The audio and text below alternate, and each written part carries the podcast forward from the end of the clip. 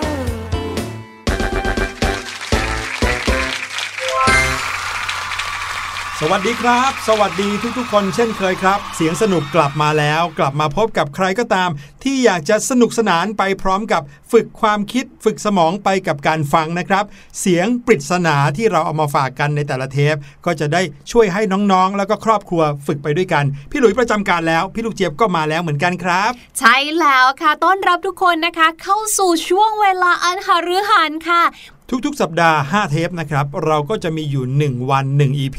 ที่จะพาน้องๆ ไปฟังเสียงประโยคภาษาต่างประเทศครับ นอกจากภาษาไทยที่พี่หลุยและพี่ลูกเจี๊ยบเอามาพูดกันทุกวันแล้ว ยังมีภาษาอังกฤษที่เราได้สาระความรู้จากเพลงด้วยนะครับนอกจากนั้นก็จะมีภาษาที่ 3 ครับ ที่เอามาฝากน้องๆ ให้ลองฟังกันว่า รู้หรือเปล่าว่าประโยคเหล่านั้นเป็นประโยคมาจากภาษาอะไร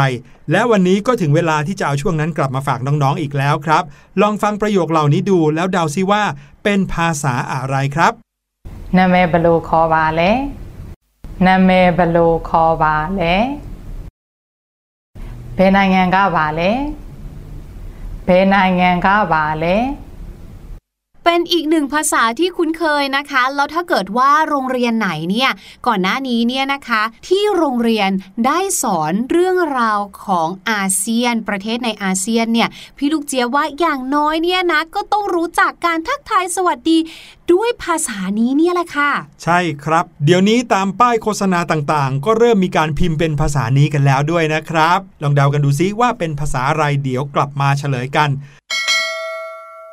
แต่ว่าตอนนี้ครับถ้าพูดถึงเรื่องของความสนุกสนาน เชื่อว่าแทบทุกบ้านหรือว่าคอมทุกเครื่อง น่าจะมีเกมชนิดนี้อยู่นะครับ นั่นก็คือการ์ดหรือว่าไพ่นั่นเองครับ พี่ลูกเจี๊ยบรู้จักเป็นอย่างดีเลยละค่ะ เพราะว่าสมัยก่อนเมื่อนานมากๆมาแล้วเนี่ย รุ่นที่เรารู้จักคอมพิวเตอร์ใหม่ๆเนี่ยนะคะเขาก็จะมีเกมแค่ไม่กี่อย่าง ที่มาพร้อมกับเครื่องใช่ไหมคะ เราเนี่ยนะก็จะเล่นเกมพวกนี้แหละค่ะ เวลาว่างๆหนึ่งในนั้นก็คือโซลิแทร์นั่นเอง อื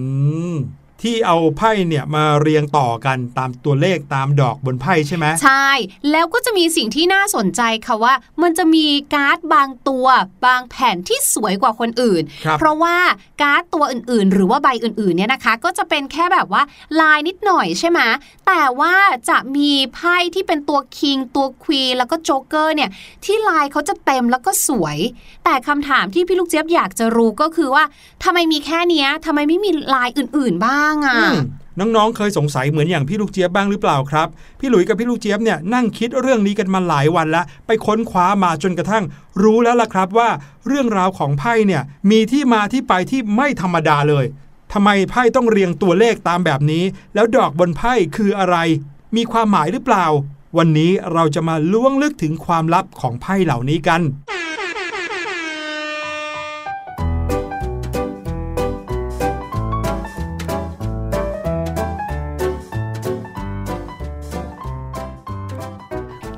ดถึงไพ่จะไม่พูดถึงกระดาษก็คงจะเป็นไปไม่ได้ใช่ไหมคะ ใครๆก็รู้แหละว่าอู้กระดาษเนี่ยนะเกิดขึ้นมานานมากๆแล้วปาปิรุสนะคะที่เกิดขึ้นในอียิปต์อะไรก็แล้วแต่ แต่สิ่งที่พี่ลูกเจี๊ยบอยากจะเกริ่นเอาไว้ก่อนคือแบบนี้ค่ะว่า กระดาษในสมัยโบราณเนี่ยไม่ได้ทำมาจากเยื่อไม้เหมือนอย่างในทุกวันนี้นะ แต่กระดาษโบราณเนี่ย เกิดมาจากการเอาตะกอนของชั้นเศษเส้นใยที่แขวนลอยอยู่ในน้ำอะค่ะ เอามาเทลงบนแม่พิมพ์แบบแบนๆ แล้วก็กรองเอาน้ำออก ให้เหลือแต่ชั้นตะกอนค่ะ แล้วก็ค่อยๆ ลอกออกจากแม่พิมพ์ เอามาตากให้แห้ง เส้นใยเนี้ยแหละค่ะทำมาจากอะไรก็ได้เลย เพราะขึ้นอยู่กับว่า คือเราไม่รู้ว่าสิ่งที่ตกตะกอนในน้ำคืออะไรไง เออครับกระดาษยุคแรกในยุโรปเองเนี่ยนะคะก็ไม่ได้ทำมาจากเยื่อไม้ แต่ทำมาจากเศษผ้าคีริ้วที่เป็นเนื้อของลินินคราวนี้ค่ะ จากเรื่องของกระดาษเนี่ยนะคะ พี่ลูกเจี๊ยบเนี่ยก็จะพาน้องๆไปที่ประเทศจีน ถามว่าไปทำไม เพราะว่าเขาว่ากันว่ากระดาษที่เก่าแก่ที่สุดในโลกเนี่ยเขาถูกค้นพบที่นี่ค่ะ เมื่อปีคริสตศักราช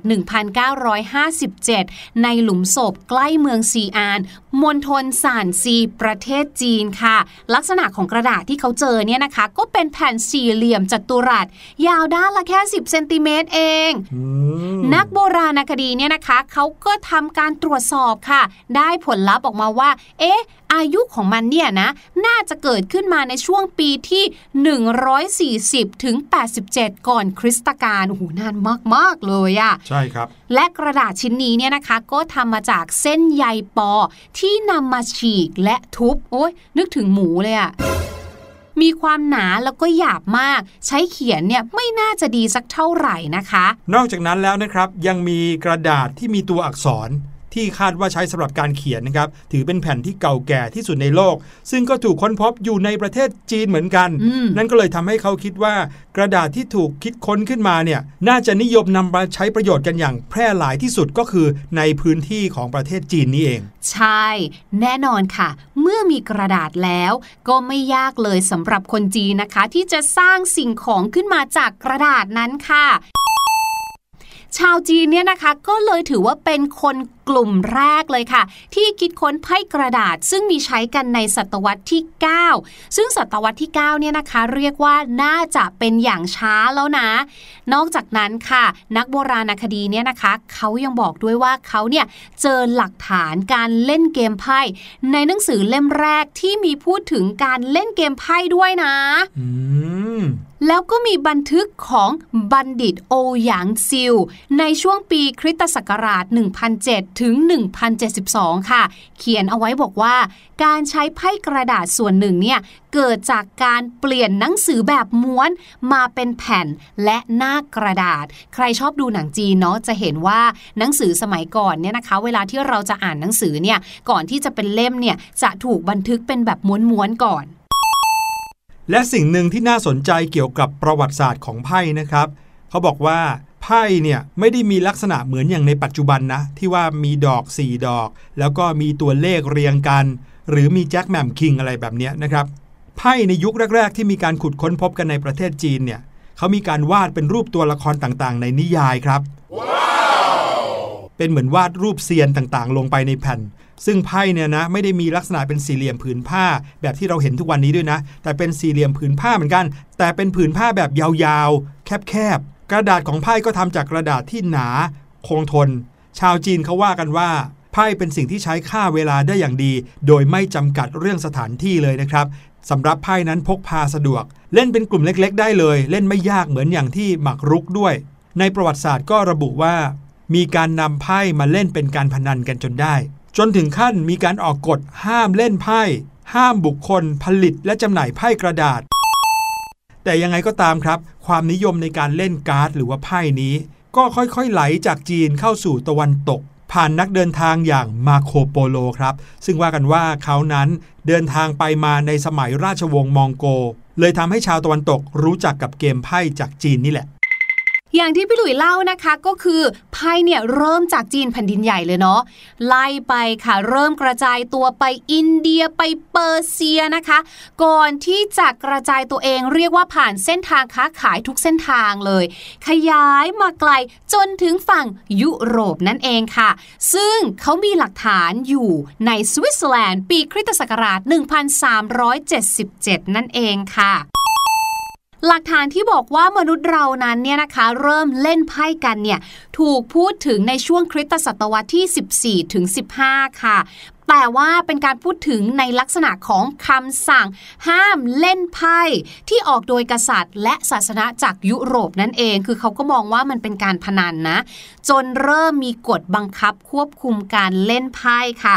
อย่างที่เรารู้ๆกันประเทศไทยเองเนาะเราก็มีกฎเรื่องนี้เหมือนกันนะคะว่าการเล่นไพ่เนี่ยถ้าเป็นการพนันขันต่อพูดง่ายๆคือมีเรื่องของเงินเข้ามาเกี่ยวข้องเนี่ยเราจะเรียกว่าเป็น การพนันครับเราห้ามเล่นไพ่โดนจับอย่างแน่นอนนะคะ แต่เรื่องที่น่าสนใจค่ะ คือเรื่องของรูปแบบดีไซน์พูดง่ายๆคือศิลปะการวาดที่อยู่บนไพ่ในแต่ละใบต่างหาก อันนี้คือสิ่งที่พี่ลูกเจี๊ยบอยากรู้มากๆเลยค่ะ เพราะว่าหน้าตาของไพ่ในแต่ละเมืองแต่ละประเทศเนี่ยก็แตกต่างกันไปนะคะ แต่หลักๆแล้วเนี่ยไพ่จากทุกมุมโลกเนี่ยจะมีสิ่งที่เหมือนกันอยู่ ก็คือจะมี 4 ชุด เป็นมาตรฐานค่ะ ว่ากันว่าต้นแบบแบบนี้เนี่ยนะคะ ได้รับอิทธิพลจากตะวันออกกลางค่ะ แต่ว่าตอนนั้นเนี่ยนะคะในยุคนั้นเนี่ยไม่ได้เป็นดอกจิกข้าวหลามตัด โพดำแล้วก็โพแดงอย่างที่เราเห็นกันทุกวันนี้นะ แต่ในสมัยก่อนเป็นยุคของอัศวินใช่ไหมเขาก็เลยจะเป็นสัญลักษณ์ที่เป็นเหรียญถ้วย ดาบและกระบองค่ะ เออ เข้ากันกับยุคสมัยเหมือนกันนะซึ่งเหรียญถ้วยดาบและกระบองเนี่ยนะคะเขาก็มีความหมายด้วยนะ อย่างถ้วยและจอกเนี่ยเป็นสัญลักษณ์ของศาสนาจักรค่ะ ดาบเนี่ยก็เป็นตัวแทนของกองทัพ ส่วนเหรียญเป็นตัวแทนของพ่อค้าโอ้โหบอกเลยนะว่า พ่อค้าพ่อขายเนาะร่ำรวย ส่วนชาวนาค่ะก็จะถูกแทนที่ด้วย กระบองหรือลูกโอ๊กนั่นเองค่ะ แต่ถ้าเกิดว่าเป็นทางฝั่งของเยอรมันนะ ในยุคสมัยเดียวกันเนี่ยเขาเนี่ยจะใช้ระฆังแทนสัญญลักษณ์ของชนชั้นนำค่ะ ส่วนคริสตจักรเนี่ยเขาก็จะใช้สัญลักษณ์เป็นรูปหัวใจ ส่วนคนชนชั้นกลางจะใช้สัญลักษณ์เป็นใบไม้ ชาวนาเนี่ยก็ยังคงเป็นเหมือนลูกโอ๊กเหมือนเดิมแบบนี้ ส่วนในประเทศฝรั่งเศสครับ จอกจะแทนความเป็นขุนนาง หัวใจก็คือแทนความเป็นคริสตจักรหรือว่าศาสนานะครับอืมกระบองแทนกลุ่มชาวนา แล้วก็มีเพชรที่แสดงสัญลักษณ์ของความร่ำรวย ก็จะแตกต่างจากศิลปะของลวดลายบนไพ่ของทางประเทศอื่น ๆ นะครับ แล้วสุดท้ายบรรดาสัญลักษณ์ต่างๆ กลายมาเป็นรูปดอกจิก โพธิ์ดำโพธิ์แดงข้าวหลามตัดได้ยังไง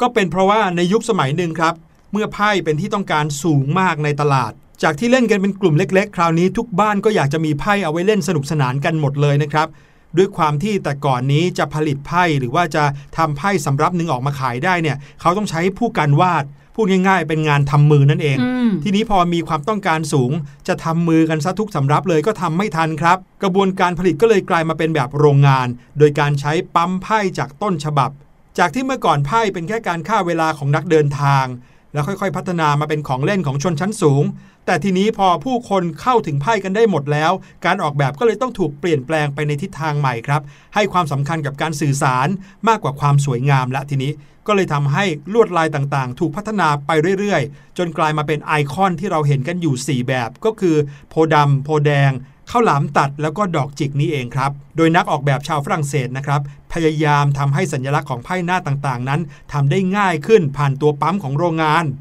ภาพกระบองอย่างเงี้ยนะครับ ยกตัวอย่างนะ ภาพกระบองถูกลดทอนความยากให้เป็นสัญลักษณ์ของดอกจิก หรือว่าคลับส์นะครับ ดอกจิกนี่น้องๆ อาจจะเคยเห็นที่มีฐาน แล้วก็มีกลมๆอยู่ 3 อันวางตั้งกันอยู่ข้างบน ส่วนรูปเหรียญก็เปลี่ยนมาเป็นข้าวหลามตัดนะครับ เป็นรูปสี่เหลี่ยม สัญลักษณ์รูปถ้วยก็เปลี่ยนมาเป็นโพธิ์แดงหรือว่ารูปหัวใจครับ และภาพดาบก็ถูกแทนที่ด้วยโพธิ์ดำสำหรับหน้าไพ่ที่เป็นคิงนะครับ ปัจจุบันเนี่ยเขาเชื่อว่าเป็นกษัตริย์ต่างๆ จริง ๆ แล้วมีต้นกำเนิดมาจากการวาดภาพบนหน้าไพ่ของชาวฝรั่งเศส ที่ใช้ชื่อของพระราชารวมถึงพระราชินี แล้วก็ตัวโกง หลังจากนั้นก็มีการใช้สัญลักษณ์นี้เรื่อยมาครับทำให้สัญลักษณ์รูปคิงควีนหรือว่าแจ็คเนี่ยไม่ห่างหายไปตามการเวลา แต่ว่าสิ่งที่สมควรได้รับคำชื่นชมมากที่สุดนะ ไม่ใช่เรื่องของภาพต่างๆ หรือการเรียงตัวเลขนะครับ แต่กลับกลายเป็นเรื่องของความสมมาตรครับ ความสมมาตรของไพ่คืออะไร ก็คือไม่ว่าน้องๆ จะถือไพ่กลับหัวกลับหางไปทางไหน ก็ดูรู้เรื่องเหมือนกันหมดนั่นก็เลยทำให้ใครที่เล่นการ์ดนี้นะครับสามารถเล่นได้ง่าย รู้เรื่องหมดเลย ไม่ว่าจะมองจากมุมไหนวางไพ่ลงมาบนพื้น ทุกคนจะเข้าใจตรงกัน อืม เรียกว่าไพ่เนี่ยมีจุดเริ่มต้นมาจากงานศิลปะนะอืมแล้วก็ในแต่ละที่เนี่ยนะคะ ก็มีการวาดดีไซน์ออกแบบไม่เหมือนกัน มีหน้าล่ะ บางคนถึงได้มีการสะสมไพ่เป็นงานอดิเรก เพราะเขาชอบความสวยงามของมันนี่เองครับและในบรรดาไพ่ทั้งหมดนะคะ ก็ยังมีหนึ่งใบที่น่าสนใจค่ะ พี่หลุยขาน้องๆค่ะ นั่นคือ King โพแดงนั่นเองก็คือจะเป็นรูปกษัตริย์ถูกไหมคะ แล้วก็จะมีรูปหัวใจ และถ้าเราสังเกตดีๆนะคะคิงโพแดงเนี่ยค่ะ เป็นคิงคนเดียวที่ไม่มีหนวดค่ะอืมและข้อที่ 2 ก็คือในมือของคิงเนี่ยถือดาบอยู่ด้วย และดาบนั้นเนี่ยไม่ได้หันออกด้วยนะ เป็นดาบที่ปลายดาบอะค่ะ หันเข้าหาตัวเอง เอ้าทำไมเป็นอย่างนั้นล่ะ อยากบอกว่าไม่ได้มีความหมายใด ๆ เลยค่ะ แต่เกิดมาจาก ความผิดพลาดของช่างออกแบบไพ่หรือทำไพ่ในสมัยก่อน คือพูดง่ายๆเลยนะคะว่า ช่างทำไพ่คนนี้อยากจะก๊อปงานของคนอื่นมา แต่เผอิญค่ะตอนที่วาดตอนที่ทำเนี่ยลืม รีบไงลืมวาดหนวดค่ะ ส่วนดาบจริง ๆ แล้วเนี่ยตอนแรกเนี่ยนะคะเขาควรที่จะต้องวาดเป็นด้ามขวาน แต่ว่าตอนที่วาดเนี่ยค่ะ คนที่วาดเนี่ยลืมวาดหัวขวานว่าหัวขวานเนี่ยควรจะต้องหันออกไปอีกฝั่งหนึ่ง พอลืมวาดหัวขวานปุ๊บเนี่ยมันก็เลยดูเหมือนมีแต่ด้ามขวาน แล้วก็ไปปักเข้าใส่หัวของกษัตริย์ แล้วก็ส่งไพ่ส่งงานไปแบบนั้นเลย คนที่รับไพ่ก็นึกว่า ว้าว เป็นดีไซน์แบบใหม่อืมเก๋จังเลยอะชอบจังเลย ก็เลยเป็นการใช้ลายนี้มาต่อๆมาเรื่อยๆ เลยค่ะ และในไพ่หนึ่งกองนะครับ จะมีไพ่อยู่ชนิดหนึ่งซึ่งหน้าตารูปร่างไม่ได้เหมือนกันกับไพ่อื่นๆเลยนะครับ นั่นก็คือไพ่โจ๊กเกอร์นั่นเอง น้องๆเชื่อหรือเปล่าครับว่าไพ่โจ๊กเกอร์เนี่ยไม่ได้มีมาตั้งแต่แรกเริ่มของการมีสำรับไพ่นะ แต่ว่าเพิ่งจะมาโผล่ในกองไพ่เมื่อช่วงปี 1860 นี่เอง โดยชนชาติที่ใช้ไพ่โจ๊กเกอร์เป็นชนชาติแรกก็คือคนอเมริกันครับ เขามีเกมอยู่เกมหนึ่งที่ใช้ไพ่เนี่ย ชื่อว่าเกม Euchre ซึ่งเป็นเกมไพ่ที่มีต้นกำเนิดมาจากเยอรมัน ตอนนั้นนะครับ คนอเมริกันเอาเกมไพ่เนี้ยมาเล่น ก็เลยตัดสินใจเพิ่มไพ่พิเศษที่ชื่อว่าโจ๊กเกอร์เข้าไป โดยยกให้เป็นไพ่ที่มีแต้มสูงสุดของเกมนั้นครับตั้งแต่นั้นเป็นต้นมาโจ๊กเกอร์ก็เลยกลายเป็นไพ่พิเศษในเกมอื่นๆ บางเกมด้วย หรือบางสำรับนะครับไพ่โจ๊กเกอร์นั้นก็เปรียบเสมือนเป็นไพ่สำรอง ในกรณีที่ไพ่อื่นๆ บางใบหายไป เขาก็จะเอาโจ๊กเกอร์นั้นไปใช้แทนไพ่เหล่านั้นครับแม่เรื่องราวของไพ่นี่ก็มีตำนานมีประวัติศาสตร์ที่ไม่ธรรมดาเลยนะพี่ลูกเจี๊ยบที่พี่หลุยส์พี่ลูกเจี๊ยบเอามาเล่าให้น้องๆฟังเนี่ยไม่ใช่ว่าจะสนับสนุนให้น้องๆเล่นไพ่กันนะครับ แต่ไหนๆพวกเราก็รู้จักไพ่กันหมดอยู่แล้ว ก็รู้ประวัติที่มาที่ไปของเขาซะเลยว่าทำไมไพ่ถึงได้มีหน้าตาแบบนี้ มีการออกแบบให้เป็นอย่างนี้ วันนี้เมื่อรู้แล้วก็จะได้เล่นเกมที่ใช้ไพ่กันอย่างสนุกสนานมากขึ้นยังไงล่ะครับ แต่ว่าตอนนี้นะคะ ได้เวลาพาทุกคนค่ะ ไปพักผ่อนค่ะ ฟังเสียงเพลงกันบ้างดีกว่า กับเพลงที่มีชื่อว่าตาหนูค่ะ แล้วเดี๋ยวหลังจากเพลงนี้นะคะ มาฟังเรื่องราวภาษาอังกฤษดีๆ จากพี่ลูกเจี๊ยบกันค่ะ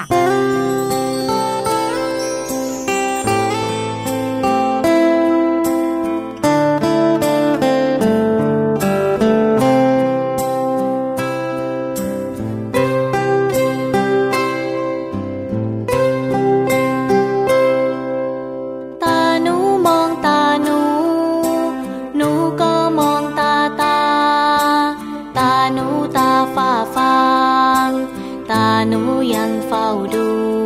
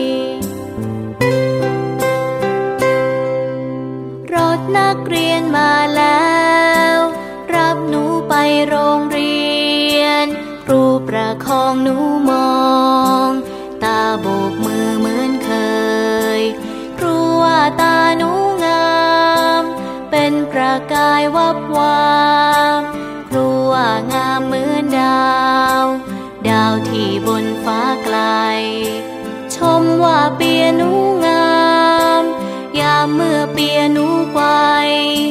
คครูถามใครถักเปียให้ หนูตอบไปว่าตา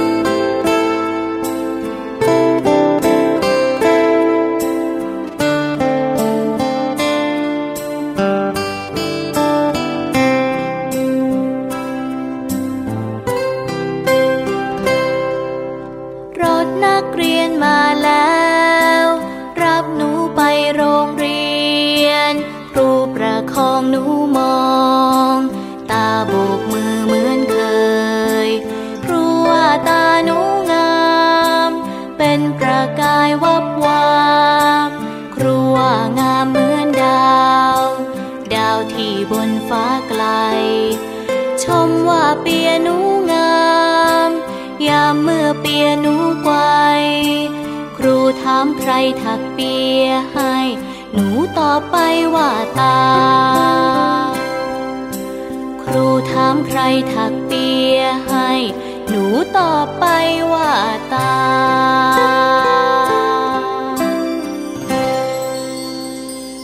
ตาหนูแล้วใครอย่าเพิ่งแซงนะ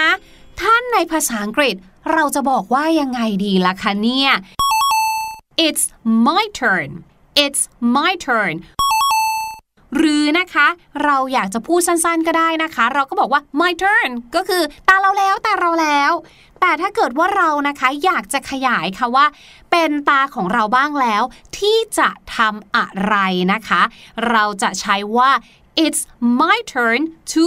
จุดจุดจุดค่ะ ยกตัวอย่างเช่นค่ะ พี่หลุยบอกว่าอะเดี๋ยวพี่หลุยเนี่ยนะจะเอาขยะไปทิ้งเอง พี่ลูกเจี๊ยบก็เลยบอกว่าหุยพี่หลุยไม่เป็นไรเลย เพราะว่าคราวที่แล้วพี่หลุยเนี่ยก็เอาขยะไปทิ้งแล้วนะ คราวนี้เป็นตาพี่ลูกเจี๊ยบบ้างแล้ว it's my turn to take out the trash